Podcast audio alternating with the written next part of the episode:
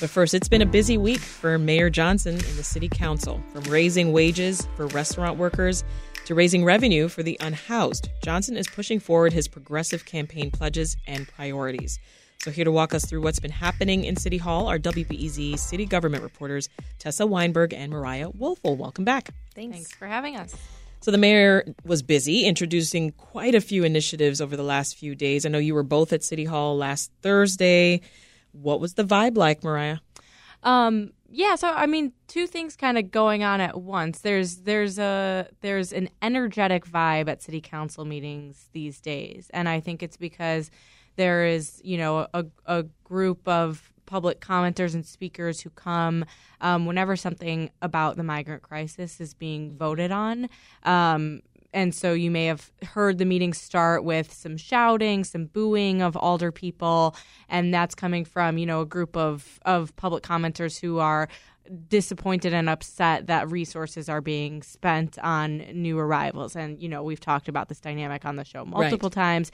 Um, so you get a little bit of that every city council meeting. But yeah, this was a big, kind of momentous day for progressives in the city council because they've they either advanced existing proposals or introduced new ones that align with Johnson's progressive priorities. And so, you know, I think we were on the show a few weeks ago for Johnson's 100 days That's where right. we said, you know, not not much legislatively has has taken root yet, but we're starting to see those things kind of get off starting the ground and bear out. Okay, so, so let, us make our way through some of these different plans then that uh, were introduced. So let's start with one that affects everybody, Mariah. That's the, the compromise that they reached yesterday on restaurant wages for tipped workers. Yeah. So, um, you know, J- Johnson's floor leader, Alderman Carlos Ramirez Rosa, and freshman alderperson um, Alderperson Fuentes want to are pushing this proposal that would quote get rid of the sub minimum wage um, that they think tipped maker workers make. In Chicago, it's around nine dollars compared to 15 mm-hmm. um, you know, the argument for that is well, you know, workers get money off of tips, but many people say that puts tipped workers in a desperate position where they would accept things that a minimum wage w- worker otherwise wouldn't in order to you know secure more money to make a living. Um, and so this proposal would the, Johnson has reached a compromise on the proposal um, with you know critics, and it would phase in getting tipped workers to the minimum wage mm-hmm. in the next five years. So, you know, the minimum wage for large employees increases with inflation each year. And so by 2028, tipped workers would be paid what every other minimum wage worker works. The Illinois, yeah. yeah. the Illinois Restaurant Workers Association uh, proposed an alternate plan. Uh, it only applied to restaurants with more than three million dollars in annual revenue, uh, but it got shot down. Yeah, I think you know um, Fran Spielman of the Chicago Sun Times had a good story this morning that kind of said the Illinois Restaurant Association was pushing that, where you know uh, tipped workers at restaurants with more than $3 million in annual revenue would get $20 um, a, a, um, per hour under this proposal that the IRA wanted to push, but that Mayor Brandon Johnson was kind of, you know, open to some sort of compromise, but that that compromise was dead on arrival. That I mean, how is that fair to everybody else, right? Yeah, it I doesn't work in a restaurant, or yeah, a much. massive restaurant, yeah. right? I mean, it's there's there are many many you know small businesses and the Illinois Restaurant Association was pushing for that because they are concerned about how this you know this increase will affect small business owners who are already facing the the the effects of inflation. You know, we've all seen you know food items on mm-hmm. menus that we know well increasing um, in cost to the yeah. customer, and so um, the Illinois Restaurant Association said the original plan was to phase this in in the first two years, um, but this will be phased in now over five years if it pa- passes City Council. That is, it still has multiple votes of to go course, to. Yeah. And Illinois Restaurant Association Sam Toia, who who is a political pragmatist and and works well with mayors. You know, as long as I've been covering the beat said, you know, kudos to Mayor Johnson for coming to the table, for communicating with us. He had the votes to, this is, you know, according to them, he had the votes to pass his two year plan, but he heard our concerns, and this will give small businesses a little bit longer to build this cost increase into their budgets. Yeah. So. Any, any thoughts there, Tessa? I mean, do you think that you know this could result in restaurant goers wanting to tip less? You know, I don't know. I think we've seen some of our, you know, restaurants in my neighborhood are already adding, you know, service surcharges. I think that's kind of been like a post-pandemic too. Yeah. thing. Yeah. And so I'd be curious if if restaurants are seeing changes in how people are tipping based on that. Um, and part of the, you know, the way the law is written is that um, tip workers, you know, their employers are supposed to make up the difference. If their tips didn't bring them up to, you know, the $15 minimum wage, they're supposed to be ma- making up that difference. But that, you know, that's maybe not always happening or puts vulner- workers in, you know, vulnerable positions to maybe get exploited. Um, so, yeah, I think we'd have to see if, you know, this changes restaurant goers' behaviors, though, too. So why don't we move on then to another uh, one of Johnson's progressive plans, uh, the Bring Chicago Home Ordinance. What's the latest on that?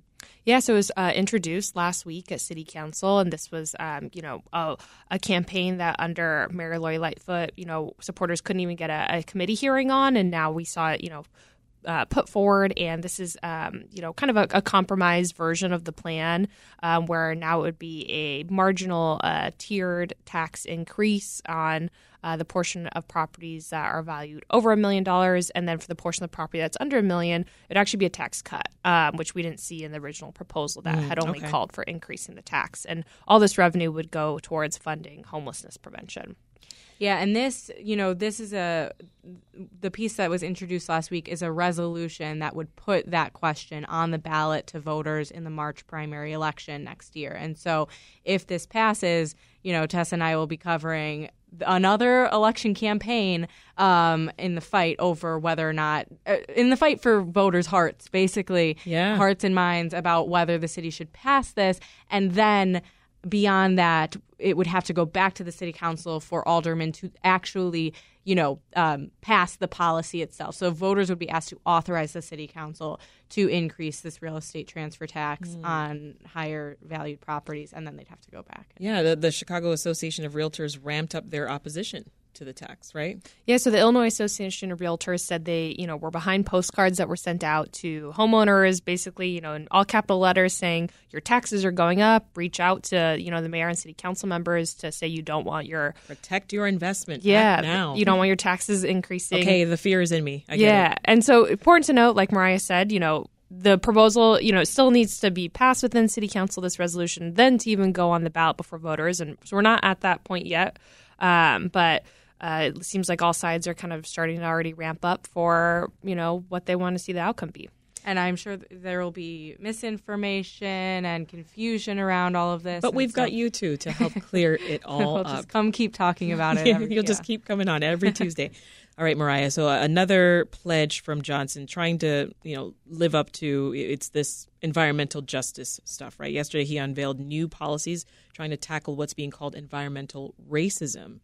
Give us details there. Yeah, so this is an impact assessment that I would say basically confirmed what many people have known for a very long time, which is that environmental pollution affects communities on the south and west sides more than it does on the north side, um, and and you know east side and northwest side, um, and so this is you know it, it it also you know comes after um, you know, the federal government in 2022 ruled that Chicago violates the civil rights of black and brown residents by allowing polluters to, to operate on the south and west sides more. And it, it I mean, this whole conversation has been prompted by advocacy around and activism against the move from formerly what was known as General Iron from the north side mm-hmm. to the southwest side of the city or southeast side of the city. And so, um, this is a big plan with many recommendations that Johnson came out with yesterday. It's been 15 months in the making, started under Mayor Lori Lightfoot,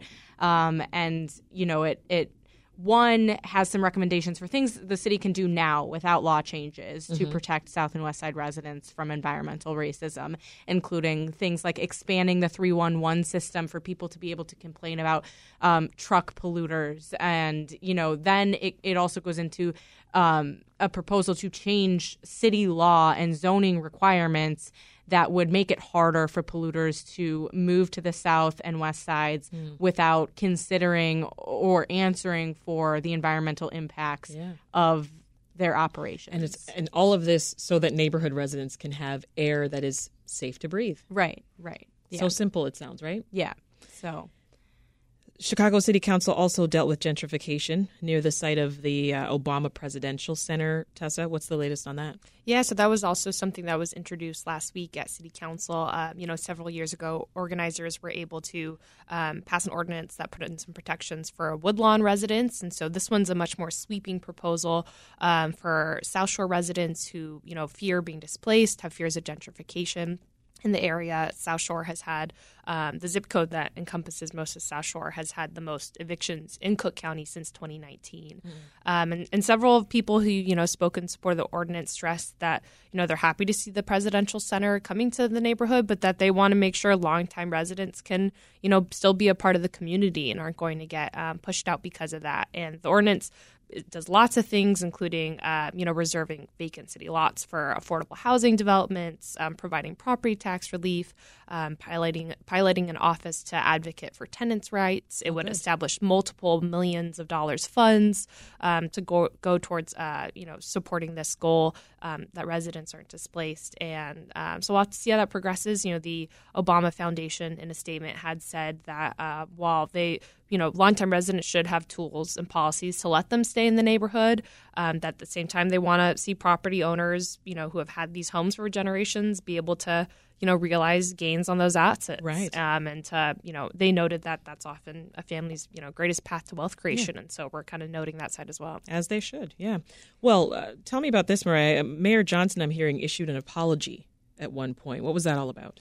This was in his post city council press conference, and he was asked about something else the city council had passed that day, which was a $25 million settlement um, to, to resolve two lawsuits brought by men who spent a combined 34 years in prison after, you know, being exonerated of killing a basketball star in the 90s. And so um, he was asked, you know, how can taxpayers be asked again and again to something along these lines to approve, you know, millions and millions uh, of dollars in settlements for police misconduct and wrongful convictions. Um, and the mayor answered, you know, I apologize to to the families who are the victims and the men, mostly black and brown men, mostly black men who have been the victims of police brutality and wrongful convictions. I see. And so hmm. it's part of yeah, a, lo- a large a larger issue. Oh, for sure.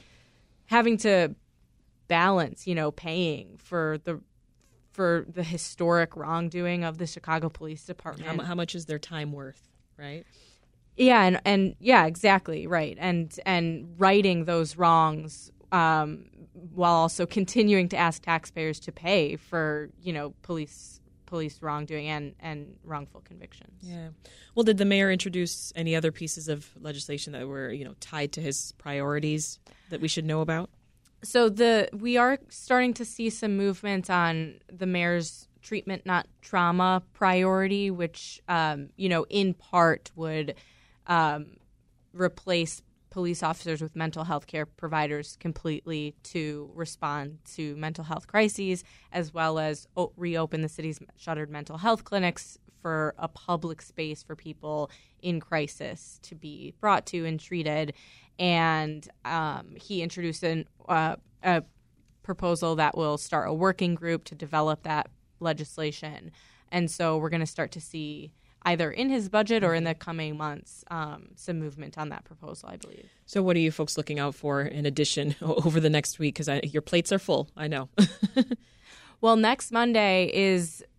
I think we were on here like two or three weeks ago, and I said next Monday, or you know, in the next few days, we're gonna um, see a committee vote on the confirmation of interim or you know Johnson's police chief pick Larry Snelling.